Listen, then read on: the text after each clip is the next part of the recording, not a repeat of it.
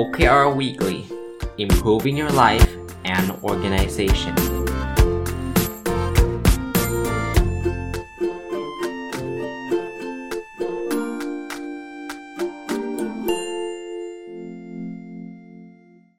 สวัสดีครับ ยินดีต้อนรับเข้าสู่รายการ OKR Weekly นะครับ ก็เป็นรายการที่ผมจะมาพูดคุยเกี่ยวข้องกับเรื่อง OKR ในทุกวันพุธนะ ก็จัดมาตั้งแต่ต้นปีจนกระทั่งตอนนี้จะสิ้นไตรมาสที่ 3 แล้วนะครับ ยังคงอยู่กับการตอบคำถาม ซึ่งยังมีคำถามอีกมากมายนะที่ส่งมาแล้วคิดว่าน่าจะเป็นประโยชน์กับหลาย ๆ ท่านนะครับ เริ่มต้นกันเลยนะจะได้ไม่เสียเวลาครับคำถามนี้ถามว่าอุปสรรคที่เกิดขึ้นจากการใช้ OKR ที่พบบ่อยมีอะไรบ้าง รวมทั้งการแก้ไขนะก็เยอะเลยนะผมว่าอุปสรรคอันแรกที่ผมมักจะเจอนะก็คือความเข้าใจที่คาดเคลื่อนเกี่ยวกับ OKR นะครับ เช่น หลายคนคิดว่ามันจะเป็นเครื่องมือที่ ถ้ามาแล้ว KPI จะต้องไประบบเดิมๆ จะต้องไป หลายคนเข้าใจว่า OKR เป็นเครื่องมือในการใช้ประเมินพนักงานว่าใครทำงานได้ดีกว่าใคร แล้วก็ใครได้ OKR ได้100%ก็จะได้เงินขึ้นเงินเดือนนะครับ หลายคนก็อาจจะเข้าใจตรงกันข้ามว่า มันก็คือ KPI นั่นแหละเอามาเปลี่ยนชื่อนะครับ ก็ ผมว่าความเข้าใจที่อาจจะคาดเคลื่อนออกไปเนี่ยแหละจะเป็นอุปสรรคในการใช้ที่สำคัญมากนะครับ อุปสรรคอันนึงอีกอันนึงที่ผมมักจะเจอก็คือเรื่องของความกล้าที่จะทำอะไรที่ท้าทายนะครับ อันนี้เนี่ยบางคนอาจจะเข้าใจนะว่า OKR ไม่ได้ใช้ในการประเมิน แต่ว่าพอบอกให้ตั้งท้าทายเขาก็ไม่ค่อยอยากจะตั้งกันนะครับ เพราะว่าก็กลัวไปไม่ถึงนะเราอาจจะอยู่ในวัฒนธรรมองค์กรที่ถ้าเราทำได้ไม่ถึงเราโดนทำโทษมาตลอดอย่างเงี้ยนะครับ ก็อาจจะเป็นอุปสรรคนะบางคนก็จะจะใช้ OKR แบบเผด็จการหน่อยก็คือ ไปตั้งให้คนอื่นเขาหมดเลยนะครับ ไม่ได้เปิดโอกาสให้เขาได้คิดได้ทำเองนะเพราะนั้นแรงจูงใจภายในที่ เกิดขึ้นจาก OKR ก็จะลดลง ก็มี 2 มุมฮะ มุมแรกคือไม่เข้าใจมันอย่างถ่องแท้นะครับ มุมที่ 2 เข้าใจแต่ว่าก็ยังอยากทำแบบที่ตัวเองถนัดตัวเองสะดวก มันก็เลยอาจจะไม่ได้ทำให้ OKR มันได้ผลลัพธ์ที่ดีมากนักนะครับท่านนี้ก็ถาม case study อีกว่ามีบริษัทที่ไหนใช้ OKR แล้วประสบความสำเร็จบ้าง ผมผมเล่าอยู่ทุกครั้งจะเป็นองค์กรที่ผมใกล้ชิดนะครับ มหาวิทยาลัยธรรมศาสตร์ใน ในองค์กรที่เป็นหอสมุดของมหาวิทยาลัยธรรมศาสตร์นะครับเล่ามากับทุกตอนเลยนะครับ ก็ฟังย้อนหลังไปก็ได้นะครับนะจริงๆมีบทสัมภาษณ์ของ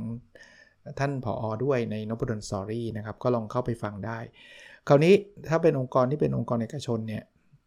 เอาไว้ผมขออนุญาตเขามา แล้วผมจะมาเล่ากันละกันนะครับ อันที่ผมกล้าพูดได้ว่าเขาใช้ได้เต็มที่เลยก็คือวงในนะครับ ผมว่าวงในก็เป็นเคสที่ดี จริงๆสตาร์ทอัพหลายๆแห่งเนี่ยใช้ OKR ได้สำเร็จเยอะแยะนะครับ ลองไปดูเป็นตัวอย่างได้นะ แต่ที่ที่เราเห็นตัวอย่างอยู่เรื่อยๆ เพราะว่า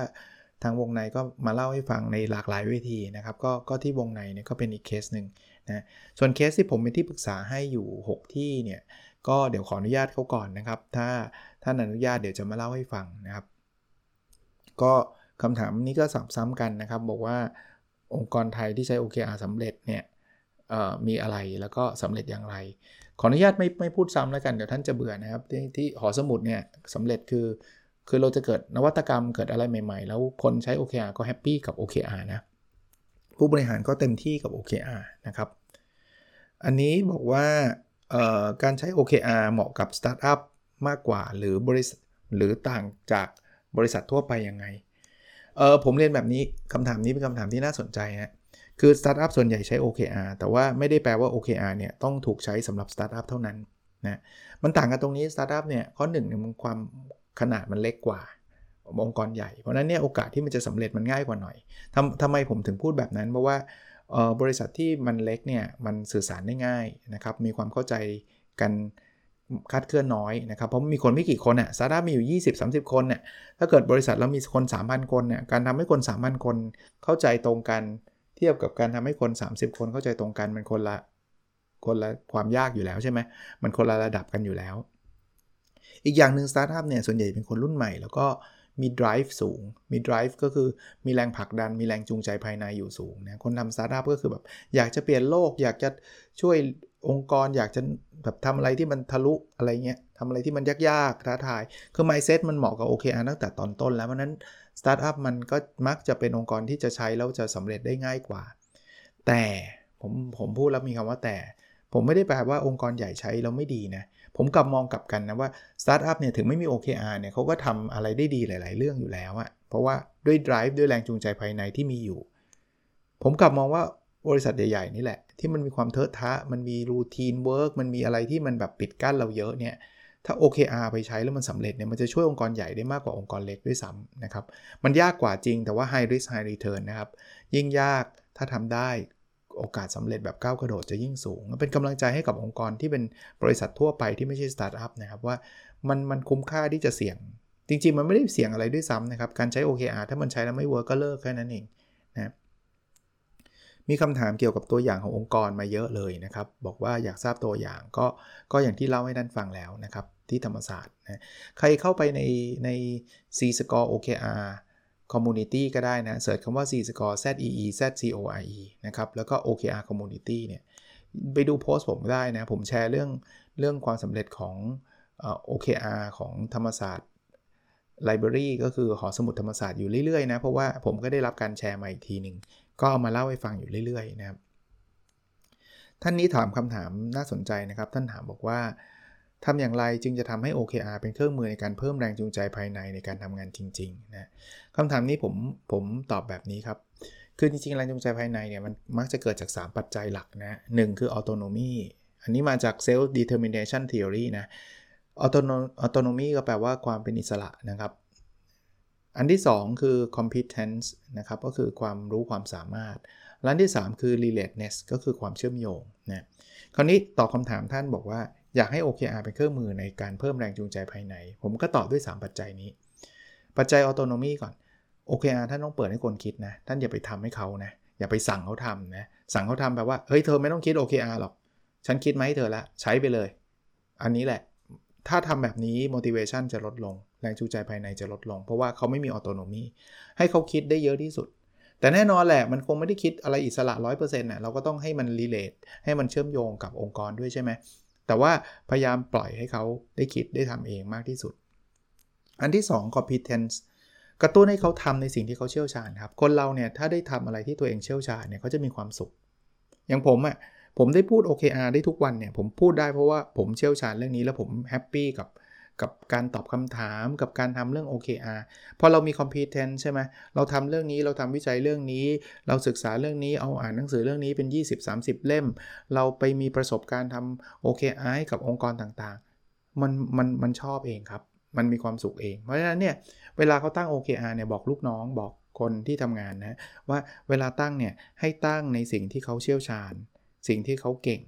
นะครับ กระตุ้นเขาหน่อย อย่าไม่ใช่ไปตั้งให้เขาหนึ่งคือ autonomy ให้เขาให้เขาคิดเอง แต่ว่าแนะเขานิดนึง ถ้าเขาไปทำอะไรที่เขาไม่ใช่ตัวเขาอะไปทำอะไรที่เขาไม่ได้เชี่ยวชาญเนี่ย competence เขาน้อยเนี่ยแรงจูงใจเขาจะน้อย ข้อที่ 3 relatedness คือเราต้องบอกให้เขารู้ว่าสิ่งที่เขาทำเนี่ยมันช่วยเหลือองค์กรยังไง มันช่วยเหลือเพื่อนยังไง มันมีความเป็นทีมยังไง คือเวลาคนทำแล้วมันเห็นผลงานแล้วรู้ว่าผลงานเราเนี่ยมัน contribute สู่คนอื่นยังไง เราจะเราจะมีความสุขเยอะครับ เราจะมีแรงจูงใจเยอะ ผมทำ OKR เสร็จแล้วผมผมรู้เลยว่าไอ้สิ่งที่ผมทำเนี่ยมีคนฟังเป็นหมื่นอย่างอย่างพอดแคสต์ตอนนี้คนฟังวันหนึ่งหลักหมื่นกว่านะครับ ผมดูสถิติอยู่ ผมมีความสุขมากแล้ว เพราะว่ามันรีเลทได้ว่าไอ้สิ่งที่ผมทำเนี่ยมันต้องเป็นประโยชน์ไม่งั้นเขาคงไม่เสียเวลามานั่งฟังประมาณสัก 20 นาทีหรอกใช่ไหมฮะท่านนี้ก็ตอบถามคล้ายๆกันนะครับ ก็บอกว่าการจัดทำ OKR เกิดจากแรงจูงใจภายใน สิ่งที่อยากทำหรือนำเสนอ ถ้ายังไม่มีแรงจูงใจจะทำอย่างไร ถึงจะกำหนด OKR ที่ดีที่ดีได้ คืองี้ 3 ปัจจัยเมื่อกี้นะ ถ้าท่านมีออโตโนมีมีอิสระให้เขาคิด ท่านให้เขาคิดในสิ่งที่เขาเขาเชี่ยวชาญ ให้เขาตั้ง OKR ในสิ่งที่เขาเชี่ยวชาญ และท่าน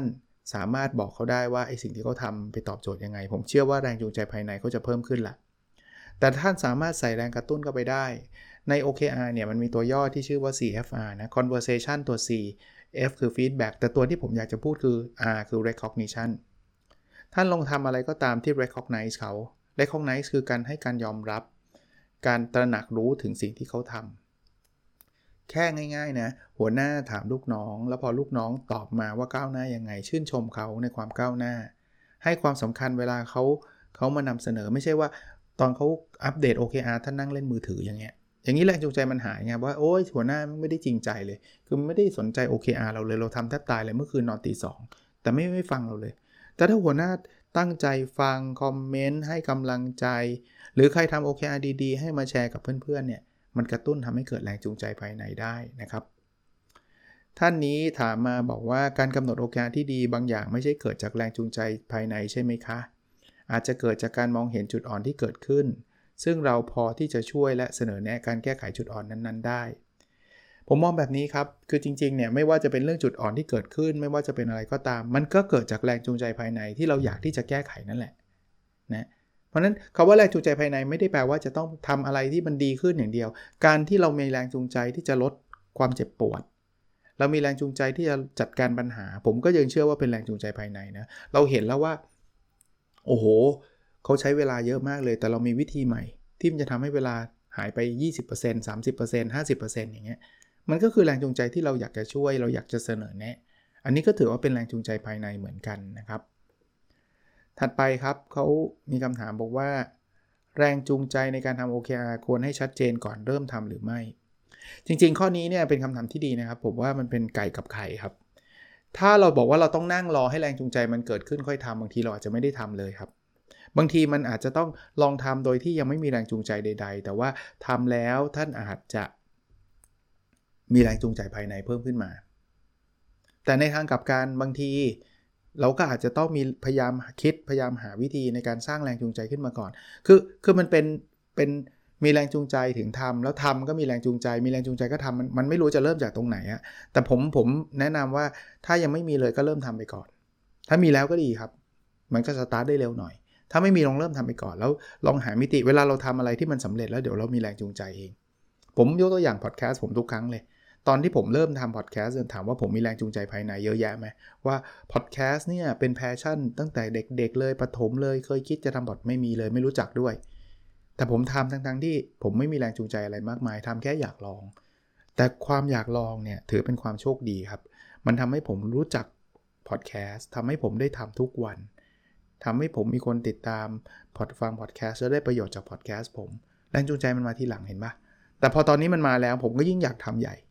ผมทำแล้วก็ทำอีกเดี๋ยวนี้เตรียมโอ้เตรียมพอดแคสต์ทำนู่นทำนี่เต็มไปหมดนะซื้ออุปกรณ์อุปกรณ์คือมันมันมันมันค่อยๆ หมุนวนไปเรื่อยๆแต่แรงจูงใจมันจะเพิ่มขึ้นเพิ่มขึ้น แล้วยิ่งเรามีแรงจูงใจเพิ่มขึ้นเนี่ยฟังน้ำเสียงจะรู้นะผมผมเชื่อแบบนั้นนะ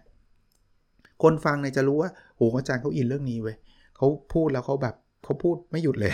อารมณ์แบบนั้นนะนะผมว่าฟังแล้วมันมันดีกว่าผมโดนบังคับทำอะนึกนึกภาพนะภาพพอดแคสต์มันเป็นแบบโดนสั่งให้ทำแล้วผมมานั่งอ่าน แล้วผมก็ตอบแบบเบื่อๆแรงจูงใจภายในควรทำให้ชัดเจนก่อนเริ่มทำ OKR หรือไม่ควรครับเลิกอย่างเงี้ยแล้วมันก็ไม่น่าฟังคนก็ไม่อยากฟังใช่ไหม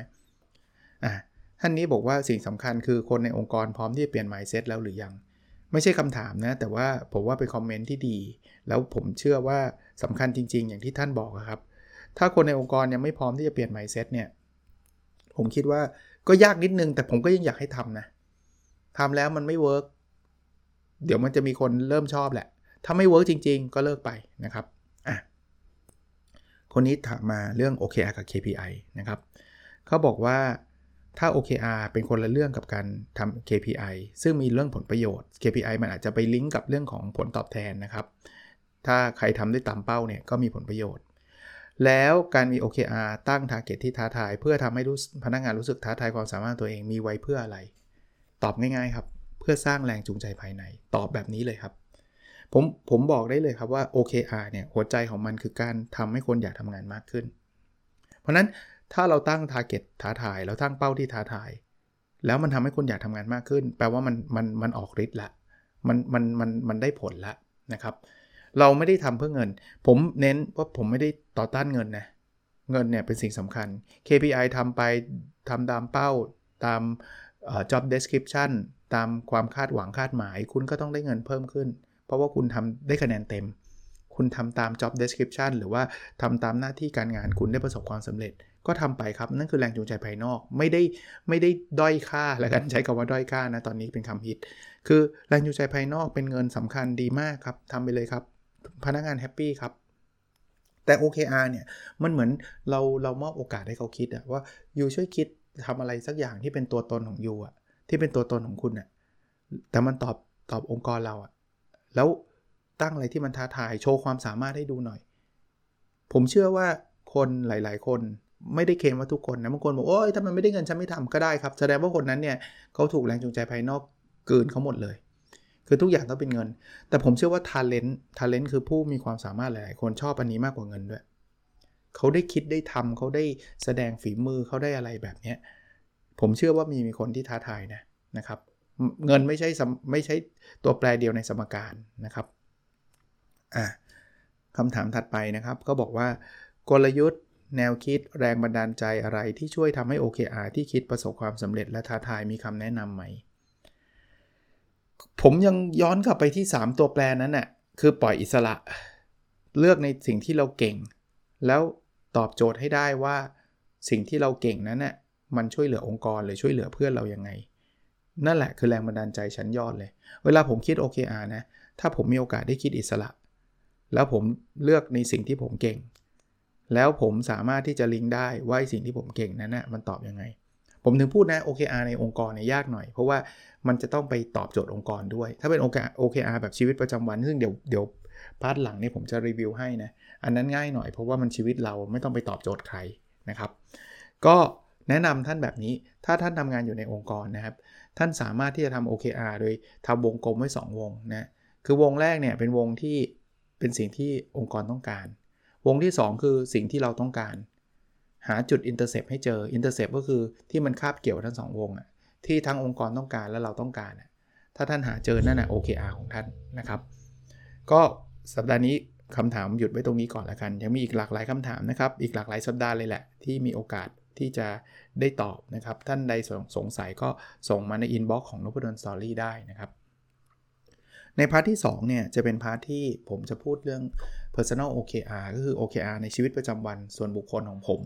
ที่เอามาเล่าให้ฟังก็อยากกระตุ้นให้ท่านทำผมก็ทำมาตลอดตั้งแต่ปีที่แล้วก่อนหน้านั้นด้วยนะ น่าจะ 2 ปีแล้วที่เอามาเล่าให้ฟังเนี่ยนะครับ ก็ อยากให้ท่านทำตามอะเพราะว่าไม่ใช่อะไรหรอกมันก็ดีกับท่านนั่นแหละ ผมก็ไม่ได้อะไรหรอกท่านจะทำหรือไม่ทำอะนะครับแต่ผมเชื่อว่าผมทำแล้วมันสำเร็จ ผมก็อยากจะบอกสิ่งที่ผมสำเร็จนะ่ะให้กับท่านได้รู้ด้วยนะครับอะมาเริ่มต้นกันเลยนะครับ Objective ข้อที่ 1 เรียนรู้และพัฒนาตัวเองอย่างต่อเนื่องนะครับ Key Result 1.1 อ่านหนังสือสะสมตั้งแต่ต้นปีจนถึงปลายไตรมาสที่ 3 ให้ได้ 90 เล่ม ตอนนี้ week ที่ 9 ของไตรมาสที่3นะ บรรลุความสำเร็จละ 90 เล่มเรียบร้อยนะครับ แต่ก็ยังคงอ่านต่อนะครับ key result หนึ่งจุดสองเขียน paper ส่ง2 paper ในไตรมาสนี้ก็ยังอยู่ที่ 10%ผมมีความตั้งใจแบบนี้ฮะ เดือนกันยานี้จะเริ่มต้นลุยละนะครับ ดูซิว่าจะทำได้แค่ไหนนะครับ objective ที่ 2 ครับ แบ่งปันความรู้เพื่อทำให้สังคมดีขึ้น key result 2.1เขียนหนังสือจบ 1 เล่มในไตรมาสนี้ทำไป 80%นะครับ ก็สัปดาห์ที่ผ่านมา ไม่ได้ทำอะไรเพิ่มสำหรับหนังสือเล่มนี้นะครับ แต่ว่าก็เดี๋ยวเดี๋ยวจะพยายามทำนะครับคีรีเซล2.2มีคนตามฟังพอดแคสต์20,000ดาวน์โหลดต่อวัน ตอนนี้อยู่ที่ 13,341 ดาวน์โหลดต่อวัน ก็ลดลงนะ ลดลงจากสัปดาห์ที่ 8 เนี่ย ได้ 14,667 นะ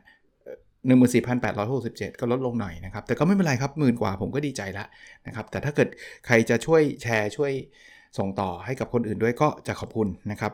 คีรีซอสสมกุสามีองค์กรใช้ OKR ครบ 10 องค์กร ตอนนี้ที่ผมทำไว้คือ 9 องค์กร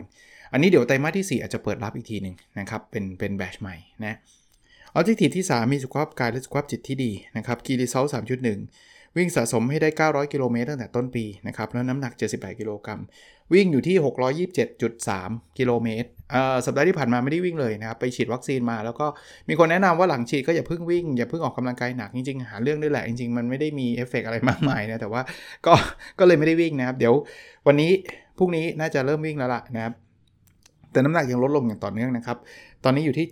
77.3 นะครับ ทะลุแล้วแต่ว่าพวกน้ำหนักมันลงลงได้มันขึ้นได้นะ มันไม่เหมือนวิ่งนะวิ่งแล้วมันก็วิ่งเลยใช่ไหมแต่น้ำหนักเนี่ยมันลงขึ้นได้เสมอนะครับ ก็ทำ IF นะครับ IF คือ intermittent fasting นะฮะคือไม่ได้กินอะไรหลังประมาณหลังบ่ายโมงนะครับ แล้วกินอีกที8ปดโมงเช้าเลยนะก็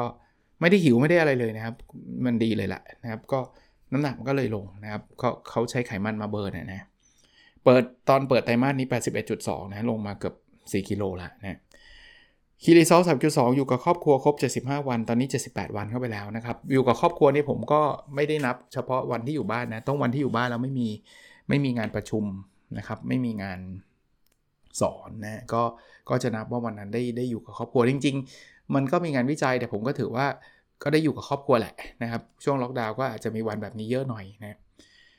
อ่าอันนี้ก็จบนะครับ ก็อยากกระตุ้นนะ จะเข้าไตรมาสสาม จะเข้าไตรมาสสี่กันอยู่แล้วนะครับ ก็กระตุ้นให้ท่านลองพยายามทำกันหน่อยนะครับเออผมมีเรื่องประชาสัมพันธ์อีกนิดเดียวนะครับ คือหลายคนสอบถามมาแล้วว่าจะไม่เปิดคอร์ส OKR เลยเหรอ ก็เลยคิดว่าอะลองเปิดสักครั้งหนึ่งเพราะไม่ได้เปิดมาปีกว่าแล้วนะ ก็คงไม่ได้เปิดบ่อยนะฮะ ตอนนี้เปิดรับสมัครอยู่ อยู่ที่เพจ Nopadol's Story pin post ไว้เลยนะครับ ท่านเข้าไปดูได้นะครับ คอร์สนี้เนี่ยอาจจะ อาจจะมีมุมที่เปลี่ยนไปจากคอร์สเดิมนิดนึงนะครับ คือมุมแรกที่ผมทำก็คือผมจะแบ่งเป็น 2 2 ช่วง ปกติผมทำคอร์สผมทำแค่ 3 ชั่วโมงแล้วจบเลยนะ แต่คราวนี้เนี่ยผมแบ่งเป็น 2 ช่วงนะครับ ช่วงละชั่วโมงครึ่ง คือช่วงแรกจะจะสอนตอนเย็นนะครับนะบอกวันไว้ก่อนเลยก็ได้นะครับ คืออวันที่ผมจะสอนเนี่ยคือวันที่ 7 กันยา นะครับช่วงเวลา 1 ทุ่มถึง 2 ทุ่มครึ่งนะครับแล้วอีกวันหนึ่งคือ 14 กันยา 1 ทุ่มถึง 2 ทุ่มครึ่งนะคาดว่า 1 ทุ่มถึง 2 ทุ่มครึ่งเนี่ยน่าจะเป็นวันที่ทุกคนว่างนะนะครับก็อันนี้เป็นข้อดีของการสอนออนไลน์นะครับสอนผ่านซูมนะนะครับเพราะว่าการสอนออนไลน์เนี่ยมันทุ่มหนึ่งท่านก็เรียนได้นะถ้าไปสอนเจอหน้ากันจองโรงแรมทุ่มหนึ่งอะไรมันก็ดูแปลกๆใช่ป่ะนะก็วันที่ 7 กับ 14นะครับเหตุผลประการแรกก็คือผมคิดว่า คราวนี้ผมอยากที่จะทำให้ท่านได้มีเวลาไปเขียน OKR ของท่านอย่างจริงจัง ผมจะได้คอมเมนต์รายบุคคลเลยนะครับว่า OKR ที่ท่านเขียนเป็นยังไง มุมที่ 2 ที่ผมคิดว่าจะไม่ได้เหมือนคอร์สเดิมๆที่ผ่านมาเนี่ยผ่านมาเนี่ยมันจะเป็นคอร์สให้ความรู้ว่า OKR คืออะไร แล้วก็ท่านก็อาจจะพิจารณานำไปใช้ในองค์กรของท่านอะไรก็ว่าไป แต่ว่าคอร์สนี้เนี่ยผมผมอยากเจาะสำหรับคนใช้โดยเฉพาะอะผมเป้าหมายผมเลยนะ คือคนที่ ทำ OKR อยู่ในองค์กรนะแต่ว่าเขียนยังไงวะอะไรเงี้ยคือผมจะทำเป็นเหมือนเป็นที่ปรึกษาให้รายบุคคลนะครับนั้นเราเราเราสอน concept วิธีการเขียนอย่างถูกต้องการทำ OKR ที่มันมัน work ต่างๆเนี่ยแต่ผมจะให้เทคนิคในในการสร้าง OKR ส่วนบุคคล แล้วก็จะตรวจการบ้านให้ทุกคนนะครับ ดังนั้นก็อาจจะรับได้ไม่เยอะนะครับ เพราะว่าถ้าเกิดเยอะก็อาจจะตรวจไม่ทั่วถึง เพราะนั้นผมจะสอนเสร็จปุ๊บให้ท่านกลับไปเขียนเขียนเสร็จส่งการบ้านมา แล้วเรามาแลกเปลี่ยนกันนะครับแล้วผมก็จะลงรายละเอียดให้ครับว่ามันมันคงไม่ใช่แค่เขียนอย่างเดียวอะมันคงจะทำยังไงให้ OKR นั้นนะมันประสบความสำเร็จอะทำไงให้มันมันสร้างแรงบันดาลใจทำยังไงให้มันมันมีแรงจูงใจในการทำนะพอยของผมคือท่านเรียนคอร์สนี้แล้วอะท่านจะมี OKR ที่ที่ดี ที่มันเป็นตัวตนของท่านแล้วท่านเอาไปใช้ในองค์กรของท่านได้ มุมจะเป็นมุมแบบนี้มากกว่าจะเป็นมุมของการพูดทั่ว ๆ ไปของ OKR นะ มุมคือเอาไปใช้ได้จริงสำหรับคนที่ยังไม่เคยใช้ OKR เลย เรียนได้ไหม ผมว่าเรียนได้นะ ผมจะปูพื้นให้หมด แต่ว่าเรียนแล้วท่านสามารถเขียน OKR ของงานท่านทั้งนั้นที่องค์กรท่านไม่ได้ใช้เลยก็ได้นะครับ ก็เข้าไปดูรายละเอียดได้ที่เพจ Nopadol's Story นะครับ pin post ไว้นะครับ หรือหรือใครสนใจก็ inbox มา รับสมัครจนถึงวันที่ 5 กันยานะครับ เพราะว่าจะจะเรียนกันวันที่ 7 แล้วนะครับนะหรือหรือยังเลทสุดก็น่าจะวันที่6นะแต่ว่าคิดว่าจะพยายามทำให้คือคือให้ได้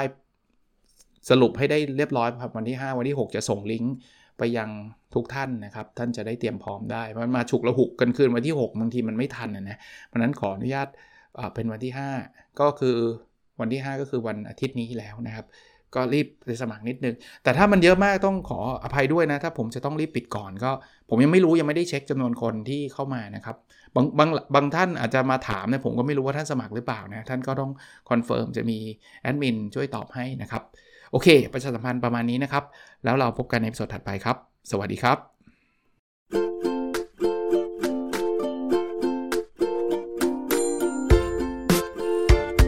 The OKR Weekly Improving Your Life and Organization